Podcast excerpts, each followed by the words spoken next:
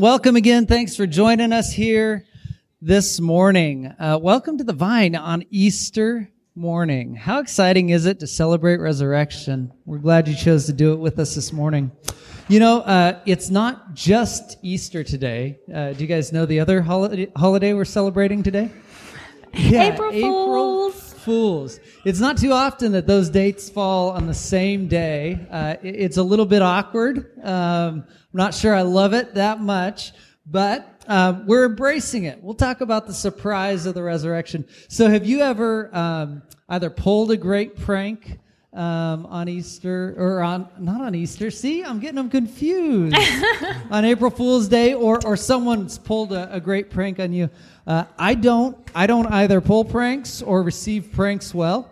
I either feel really guilty for having made someone else feel weird, or I feel just like angry or embarrassed, you know, that someone pulled a prank on me. So I don't often engage in those. We don't do April Fool's. No, we don't. We really don't. But as a kid, I remember, my parents managed apartment complexes for a little while when I was a kid, and that was really cool because we had a pool in the backyard that we could swim in every morning before school while Mom cleaned it. But it was really not cool because it was managing an apartment complex, right? Everything else that goes with it. So we grew up a number of years living in an apartment complex, and one April Fool's, there was this big pasture with horses and things like that right behind the pool that was behind our apartment there. And one year, Mom came rushing into the room on April Fool's Day to yelling to my father, "The horse, it got over the fence. It's in the pool." And Dad jumps out of bed just in a panic. And what's hilarious is as the story played out, he thought there was a dead horse floating in the pool the whole time. But you know, on those pranks, on those April Fool's jokes, that moment of horror, you know, quite often, it's certainly in that story, in that case, that moment of just terror, that moment of fear, right? On those days. Now, we all know about fear. We've all experienced fear in our life. But fear in the world around us, let's be honest, fear is one of the most destructive forces in the world. Throughout human history, it has been the cause of wars and hatred and all sorts of terrible things driven by fear, right? Franklin D. Roosevelt said, "The only thing we have to fear is fear itself," because fear quite often produces terrible results in our lives and the world around us. Well, I knew some fear this week. This week, my husband and I decided, Mike and I decided to go skiing. And I did not grow up going skiing. I learned to ski as an adult, and so I could probably count on one hand the number of times I've tried to ski. And I remember thinking, gosh, we get a day off the week before Easter. That's cool, for number one. I was excited about that. So in the car driving, I'm excited to go skiing, but I also have this like anxiousness, nervousness growing inside of me as we get closer to Bluewood. And we get to Bluewood, we get all set up, we're going up the ski lift, and at that point, I'm like really nervous. And I start talking to Micah, so our first run here, let's be sure we do a green. And if you've ever been skiing before, you know the green runs are the easy runs, so it's a more narrow slope, more gradual slope. But they're also a little more narrow at Bluewood.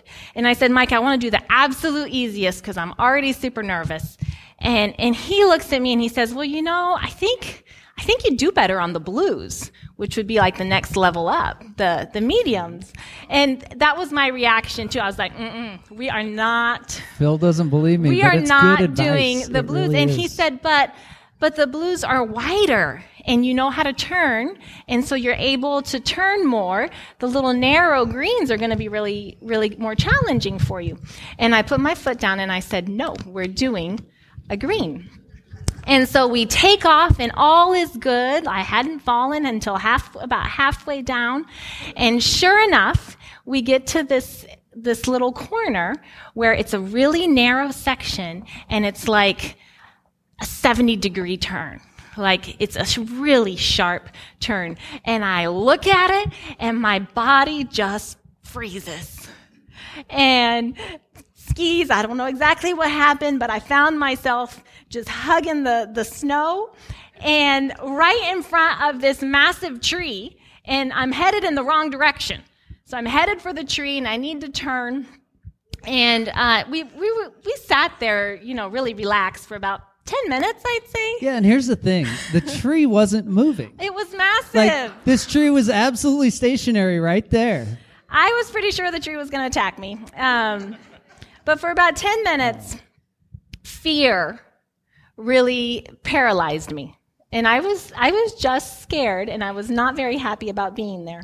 But finally, I got myself up, and I got moving, and I headed straight for that tree and crashed into it. Thankfully, I was going about the speed of a baby caterpillar, and so I didn't hurt myself. But once I hit the tree, I was able to turn myself around and go down. So the second run, we finally made it down, and the second run, Micah's asking me, so what are we going to do the second time around? And I'm like, well, I'll compromise. We'll do a combo run, and we'll do a green/blue. So it has bits of the blue in it. And I remember when I got to that hill, that first hill, what I call the drop-off. You know, it sounds a little extreme, but it is. You can see down the mountain until you just see a hill, and then you don't see anything else. That's the blue section. Like, you can't see down it until you start going down it. And I knew in my mind this was going to be easier. But again, fear. I was just scared, guys. I was scared. But I did it. I did it, and I didn't die, so I'm still here. So I know in myself that I learned this week that I am courageously conquering many fears. But I have a long ways to go when it comes to skiing. So what is it that you fear in life? Like, we all have major fears. Often it's of sicknesses. It's of harm coming to our children. It's of pain, or it's of death, right? Many of us have those big fears in life. And here's the thing. Last week, we looked at Jesus and the road to the crucifixion. We looked in the Passion Week at the things that Jesus experienced over that last week of his life and before the crucifixion. And here's the crazy thing. All of, like, the major pinnacle fears that plague most of humanity, Jesus experienced in that last week of life. Right? He experienced the abandonment of all of his followers, right? He was left alone. He was beaten, and he was mocked, and he was hung on a cross, and he died. And last week we left the story hanging with Jesus on the cross. We saw hope in the cross, right? Many answers are found in the cross, but we left it hanging, that cliffhanger, asking, Jesus, having borne so many of the major fears that humanity faces, where does the story go from here? You see, Jesus lived a life marked by teaching and healing and compassion, but at the end of his life, the greatest fears of humanity were borne out in his story. And for any human, for anyone else, the story would have ended there. But good news, and thank you for joining us today, because the story did not end there. And today we celebrate resurrection. So let's read part of the story in Luke chapter 24. On the first day of the week, very early in the morning, the women took the spices they had prepared and went to the tomb. They found the stone rolled away from the tomb, but when they entered, they did not find the body of the Lord Jesus. While they were wondering about this, suddenly 2 men in clothes that gleamed like lightning stood beside them. In their fright, the women bowed down with their faces to the ground, but the men said to them, "Why do you look for the living among the dead? He is not here. He has risen. Remember how he told you while he was still with you in Galilee, the Son of Man must be delivered over to the hands of sinners and be crucified, and on the 3rd day be raised again." Then they remembered his words. When they came back from the tomb, they told all these things to the 11 and to all the others. It was Mary Magdalene, Joanna, Mary the mother of James, and the others with them, who told this to the apostles. But they did not believe the women because their words seemed like nonsense. Peter, however, got up and ran to the tomb. Bending over, he saw the strips of linen lying there by themselves, and he went away wondering to himself what had happened. What an amazing story. We see here women performing the ordinary burial rituals of the day. They weren't able to prepare the body on Good Friday because the Sabbath was coming, and so they waited until Sunday. And so when they went in their grief and their sadness, they encountered something extraordinary. They saw this giant stone had been rolled away, and they went inside, and the body was gone.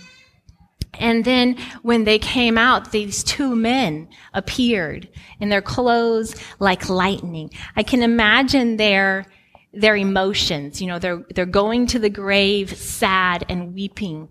And then they're distraught because the stone has been rolled away. It's open. And then they're bewildered. The body's gone. And then the fear sets in when these two men appear. And clearly, they're supernatural. Their clothes are gleaming like lightning. And what they say to them is even more amazing. They say, "He is not here. He is risen." I don't know if most of us in this room have probably experienced the death of a loved one, someone near to us. I've performed quite a number of funerals over the last 15 years in this occupation. And there's this finality in death, right? There's this grieving of something that will never be experienced again. And that's exactly what the apostles are feeling in this moment, right? The finality, feeling the loss and feeling the sorrow that comes with that. But on this day, something remarkable takes place. It gives us a glimpse into the power of God.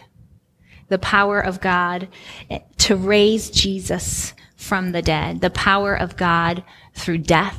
The power of God over suffering.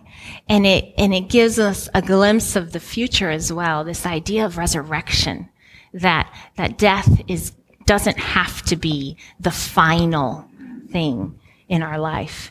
It's a pretty amazing glimpse of this power that for many of us, and for sure for the disciples, thought was really outside of the realm of possibility, certainly outside of the human realm of possibility. But it is possible because it's divine power. So death does not have the final, does not cast a final blow, like so often it feels like. We're going to read more on this resurrection part, but first I got to point out my favorite two things in this text. Did you hear that part? The women come and tell all the apostles, "Hey, guess what happened?" And the men don't believe the women because it sounded like nonsense. If you're married, you know what this is talking about, right? Can I just say you sounded like a whole bunch of nonsense when we went skiing? Yeah, there you go. Jim's got it. I was just joking. That was an April Fool's Day joke. You never speak nonsense. Yeah. You thought I was serious there. No. So this hilarious moment, but I mean, you get the awkward tension, right? In that moment, they come and the guys are like, "Yeah, whatever." You know, they just don't even believe what's happening in this moment. They're not equipped to grasp the vastness of this moment. But Peter, I want you to notice Peter in the story. Peter's the first to always take action amongst the apostles.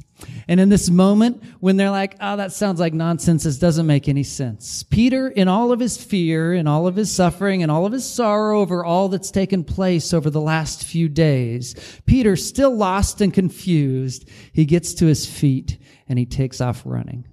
Do you see him begin to pursue, even in the middle of his doubt and his fear and his hurt? He begins to run towards the tomb, and he finds himself there, wondering what in the world could have happened. Let's read. Jesus appeared to his disciples many times. This is one of those times in John chapter 21. Afterwards, Jesus appeared again to his disciples by the Sea of Galilee. It happened this way. Simon Peter, Thomas, also known as Didymus, Nathanael from Cana in Galilee, the sons of Zebedee, and two other disciples were together. "I'm going out to fish," Simon Peter told them. And they said, "We'll go with you." So they went out and got into the boat. But that night they caught nothing. Early in the morning, Jesus stood on the shore. But the disciples did not recognize or realize that it was Jesus. He called out to them, "Friends, have you any fish?" "No," they answered. He said, "Throw your net on the right side of the boat, and you will find some." When they did, they were unable to haul the net in because of the large number of fish. Then the disciple whom Jesus loved said to Peter, "It is the Lord." As soon as Simon Peter heard him say, "It is the Lord," he wrapped his outer garment around him, for he had taken it off, and jumped into the water. And the other disciples followed in the boat, towing the net full of fish, for they were not far from the shore, about 100 yards. When they landed, they saw a fire of burning coals there, with fish on it and some bread. Jesus said to them, "Bring some of the fish you just caught." So Simon Peter climbed back into the boat and dragged the net ashore, and it was full of large fish, 153, and even with so many, the net was not torn. Jesus said to them, "Come and have breakfast." None of the disciples dared ask him, "Who are you?" They knew it was the Lord. Jesus came, took the bread, gave it to them, and did the same with the fish. Can you imagine, have you ever tried to put yourself in the shoes of Jesus' apostles? For 3 years to have walked with him, to have seen the miracles, to have performed them yourself as you followed him and learned the ways of this remarkable rabbi. To come to this conclusion, I believe he is the Messiah, the Son of God, and then to see him hang on a cross. And the fear has transferred from Jesus' last days on earth now onto his apostles, the fear and the doubt and the questions that they all face. And I think it's interesting, again, Peter's always the first to act. And what does he do? He goes back to what he knows. Peter was a fisherman when Jesus called him. Peter goes back out on the boat and does what he knows in this season of lostness, of confusion, of fear. Jesus had called them on a remarkable mission, but they've taken they've stepped away in this moment, born of their fear and confusion and doubt. But Jesus comes, and they don't recognize him immediately. I love how in this story we see a blending of the natural and the supernatural together. We see Jesus on the beach calling out to them, "Hey, friends, have you caught any fish?" He asks them about fish. It's just a natural, normal question of someone, who encounters a fisherman. He says, "Have you caught any fish?" And they say no. And so he says, "Throw your net out on the right side of the boat." And I wonder at that moment if they were thinking about when he first called them. Because when he first called his disciples, they were fishing on the same boats, and he said, and they had just come in, they'd fished all night and caught nothing, and he had used their boats, he stood on their boats to preach a little bit, and then he said, "Hey, why don't you push back out and go cast out the net?" And they told him, "Hey, we just came in, all night we'd been fishing." And he says, "Just do it." And they did, and they, again, caught so much fish that they couldn't even haul it all in. And so we see here this picture of Jesus, one being very natural, saying, "Hey, friends, how's the fishing?" And then on the other hand, telling them, "Hey, do this, and you will see the power of God." And sure enough, you see them haul in just tons and tons of fish. Very natural in that he's there in human flesh, very unnatural in that he has risen from the dead, right? And so the story has begun to come around full circle. Like when Jesus first called these apostles and they said, "Okay, we will follow you," they were fishing in a boat. And you see that story almost repeat again here as he calls them out of their despair, out of their fear, and says, follow me and I'll make you fishers of men again, right? He begins to give them new life in this mission he had called them to years ago in that moment of fear, and his fear paralyzed them like it often paralyzes us. Jesus speaks into that moment. He says, I have a mission for you. I have a plan for you, right? I love you. Share a meal with me and join me again. Yes. And it is so interesting. You said, share a meal with me. That's so interesting that Jesus has breakfast for them on the beach. I find that super significant because when you look at the life of Jesus and his ministry, food and community were so important. It's like food is a universal way for people to connect and to converse. It's over food, over a meal. And Jesus is saying, hey, friends, come eat. Come be in community with me. So you see this powerful Jesus, you know, fish, he's bringing in fish, he's raising from the dead, I mean, stuff that a human couldn't do. So you see, you have this picture of the powerful Jesus, and then you have this picture of a very gentle and approachable Jesus too, saying, hey, just come eat. Let's just do breakfast together. Yeah, that's beautiful. And in that moment, again, it's Peter to act, right? Mm-hmm. In that moment, in life, when we see Jesus, when we catch a glimpse of Jesus for the first time, many of us remember what that moment was like, that excitement and that passion. And Peter in this story, in that moment, while everyone else around him just does the reasonable thing and starts rowing in the boat and making sure they got all the fish to shore and all these things, Peter, he dives into the water. And he swims as quickly as he can to be at the feet of his Lord, his Messiah, his Savior, right? And we all find ourselves in a similar place, maybe today, maybe in the past, maybe again tomorrow, I don't know. But where we catch that glimpse of Jesus, and it's like, what do we do about it? Do we keep on rowing? Do we keep on fishing? Like, we could do anything we want with it. Do we turn the other way and look towards more interesting things like our Twitter feed or whatever it is, right? I mean, like, we could do anything. But in that moment when we catch that glimpse of Jesus, in that moment when we see him for who he is, I love the example of Peter. Maybe it's time we dive in. So in the midst of all their fear and all their confusion, they witness Jesus. They witness Jesus who had borne the major fears of humanity on his shoulders days before, but they witness him risen. They witness new hope and new life. And I wonder in our lives, as we face fear that quite often like theirs is just crippling, it paralyzes us, that we can't move forward. If there's a similar opportunity in our life, that in Jesus there is hope beyond the fear. Fear can be defined in two different ways.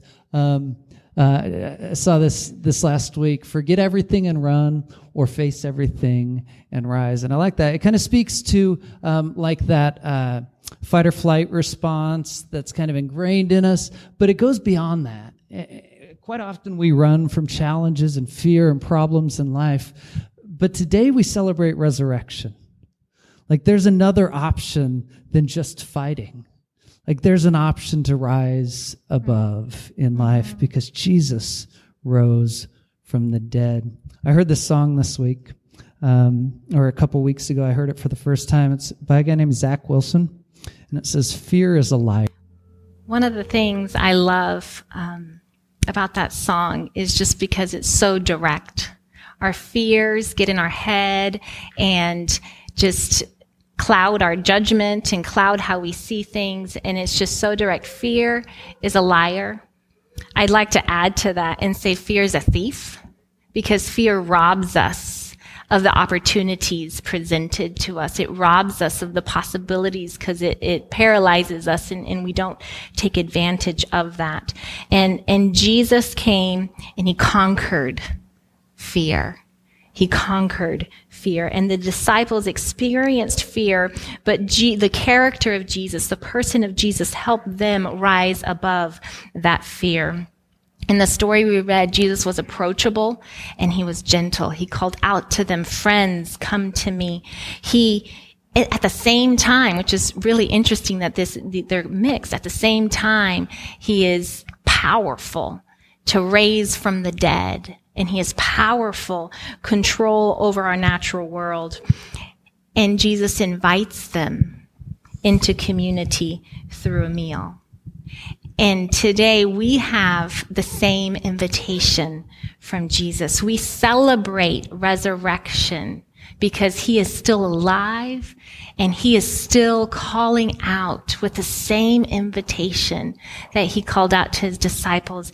And he's calling to us. And he is still that same person who is approachable and gentle, calling us friends. And he is still powerful. He is still God. And he has the power to transform us and our lives in amazing ways.